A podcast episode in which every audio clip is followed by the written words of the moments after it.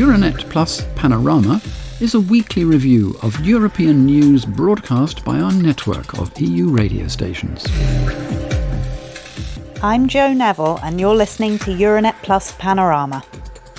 Next week, Brussels plans to unveil its long awaited package of proposals to reform the EU's pharmaceutical strategy. Initially tabled for the end of last year, the grand reveal has been pushed back three times. The latest delay was heavily criticised by MEPs, as time is getting tight for the legislative work to take place during this mandate. In recent months, EU member states have faced supply problems for some key medicines. Antibiotics for respiratory infections and painkillers for children, for instance. Indeed, according to a PGEU report published earlier this year, many EU countries are facing shortages of hundreds of different medicines. Things have got so bad that the European Medicines Agency, or EMA, has recommended relaxing the rules to allow pharmacies to dispense individual medicine doses. Several factors have played a role in these shortages. The availability of raw materials, for example, and high energy costs have led several pharmaceutical manufacturers to significantly reduce their production or forced them to request government bailouts. Lithuania is facing the same challenges as many of its fellow member states, confirms Angelika Oraitė, head of pharmaceutical policy at Lithuania's Ministry of Health. And in an interview with Žinių radijas, she highlights another reason for the shortage COVID. Tai pagrindinis antibakterinio vaistų trūkumas siejamas su tuo, kad The main shortage of antibacterial drugs is due to a sharp increase in demand for these drugs. The year before last, we were living in the context of a COVID pandemic. People were at home, there were fewer points of contact, there was more protection. Now that the requirements have been relaxed, people walk without masks, use less disinfectant, and so on. So the incidence of these diseases has increased, and the demand becomes so great that it has not been possible to entirely meet it. Since production was scaled back, it has not been possible to get back to pre pandemic levels. National governments across Europe are looking for legislative ways of stabilising supplies. Oraitė explains how Lithuania has dealt with the situation. Tai Lietuvoje, kas pas mus yra gerai, kad mes turime tam tikrų įrankių, teisinių įrankių, kurie leidžia mums. What is good about us in Lithuania is that we have certain tools, legal tools, that allow us as a small country to import the medicines we need from other countries in foreign packaging. This has also allowed us to import generic drugs from India.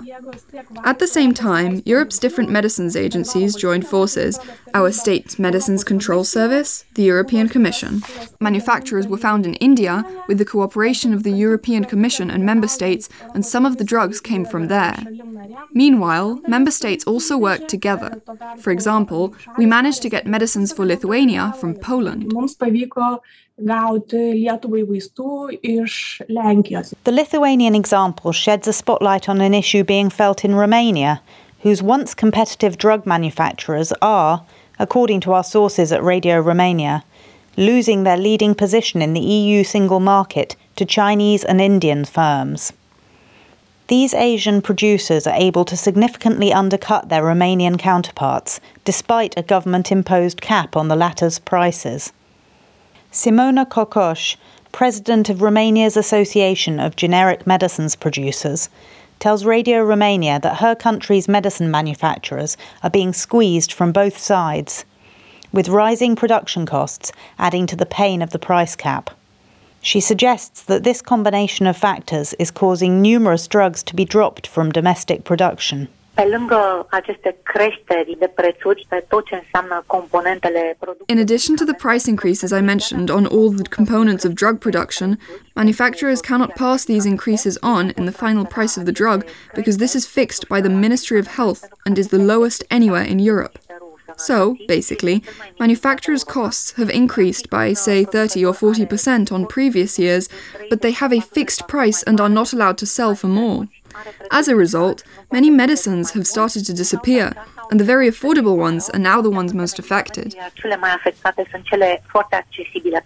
Interestingly, Germany's federal health minister, Karl Lauterbach, actually wants Germany to offer higher prices to drug manufacturers to make it more attractive for them to sell to the German market, says national broadcaster AMS. Germany has been struggling with shortages, particularly of children's medicines, for some time now. We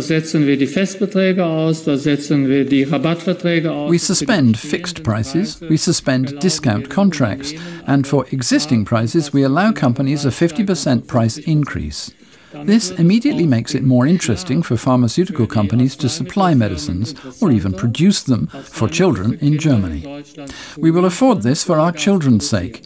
I don't want to experience that again, not being able to take care of children here, while the same medicines are available in Holland. Of course, this kind of action from richer member states could have a knock on effect on medicine availability elsewhere in the bloc.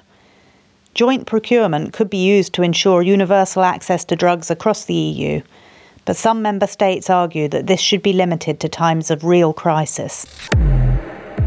The existing supply shortages have led to disruptions in the EU's single market, with some producing countries, including Romania and Belgium, giving priority to their domestic markets, a practice that has been slammed by EU Health Commissioner Stella Kyriakides. Once upon a time, Romania was among the largest producers of pharmaceutical active substances in Europe. Over time, almost all these plants have closed, says Radio Romania, leaving the country's pharmaceutical producers dependent on importing their ingredients. Cocoș cautions that for everyone's sake, Romania's medicine factories must not be allowed to go down the same route. I think there are things that can be done to ensure the survival of these drug factories because they are very important. They create jobs in Romania, they improve the trade balance through exports because these factories produce for export too. They pay taxes in Romania. They stimulate the other industries involved. Not to mention that all these drug factories serve as a kind of health insurance policy for the country for use in an emergency scenario such as the COVID 19 pandemic. Losing further production capacity anywhere in the EU would be a blow to the entire bloc, especially given the Commission's current drive to increase self sufficiency in multiple sectors. The Health Emergency Preparedness and Response Authority, or HERA, which was established in 2021 to prevent, detect, and rapidly respond to health emergencies, is currently seeking solutions to address weaknesses in the supply chain. It remains to be seen, hopefully next week, what the final package of proposals will look like.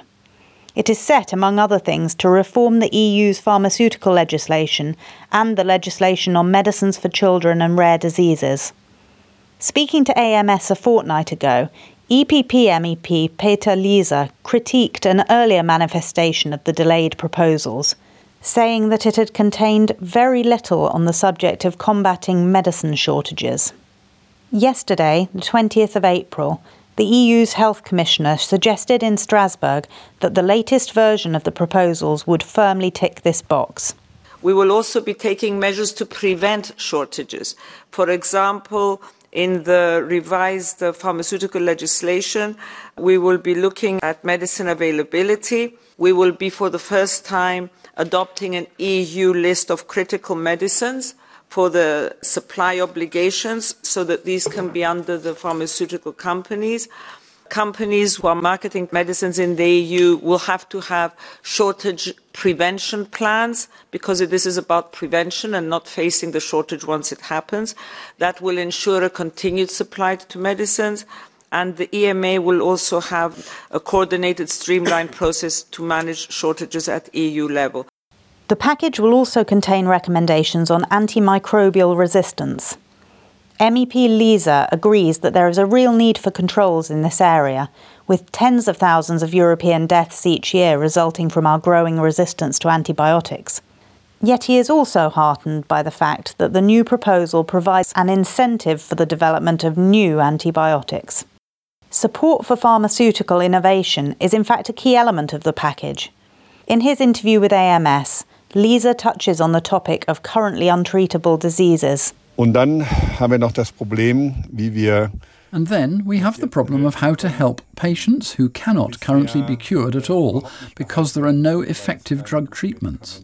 There, too, the earlier proposal was not good enough. We in the European Parliament have been demanding for a long time that real innovations be better promoted. But the concept that the European Commission presented would, I believe, have tended to weaken innovation. And that's why I think it's good that we're now discussing it again. However, I will be happy when a concrete proposal is finally on the table at the end of the month, and we will then hopefully get a reform of the pharmaceutical legislation in Europe before the election. Eine Reform der Arzneimittelgesetzgebung in Europa bekommen. Ironically, in this wider context of medicine shortages, some medical supplies are actually stacking up, with further deliveries on the horizon, namely COVID vaccines. Most of the existing vaccine contracts have expired or are soon to expire, but there are still outstanding doses due for delivery. But some countries already have a stockpile of vaccines that are heading for the bin. These countries don't want more doses piling up, or to have to pay for the privilege. The glut of vaccines has led to calls for an investigation into how such large contracts were ever awarded, and for the contracts to finally be released into the public domain. Bulgaria does not need more vaccines right now, said the country's health minister Asen Medzhidiev last month. From now on, they only want to receive doses when these are required, and only to pay for the quantities delivered. BNR shares his comments.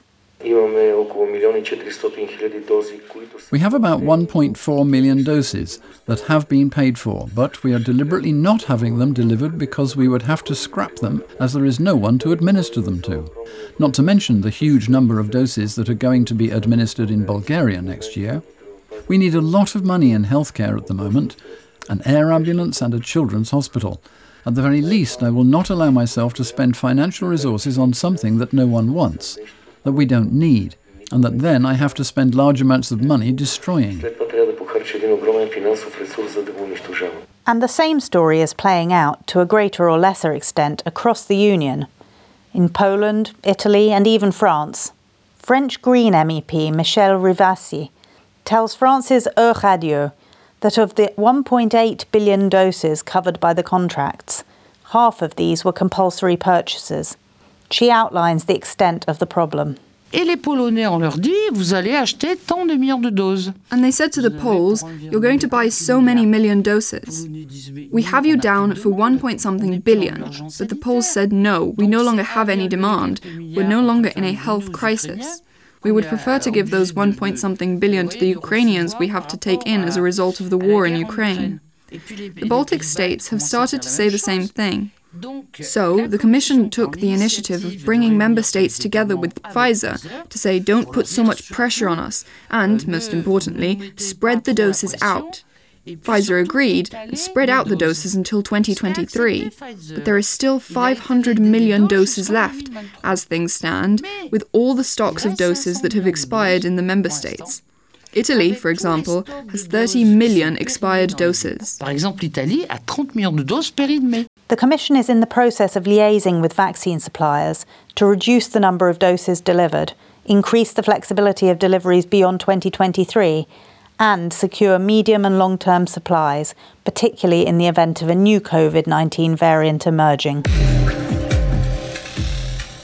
So, that's a wrap for this week. We'll be back again next week, so do come back then for more news from around the Euranet Plus network.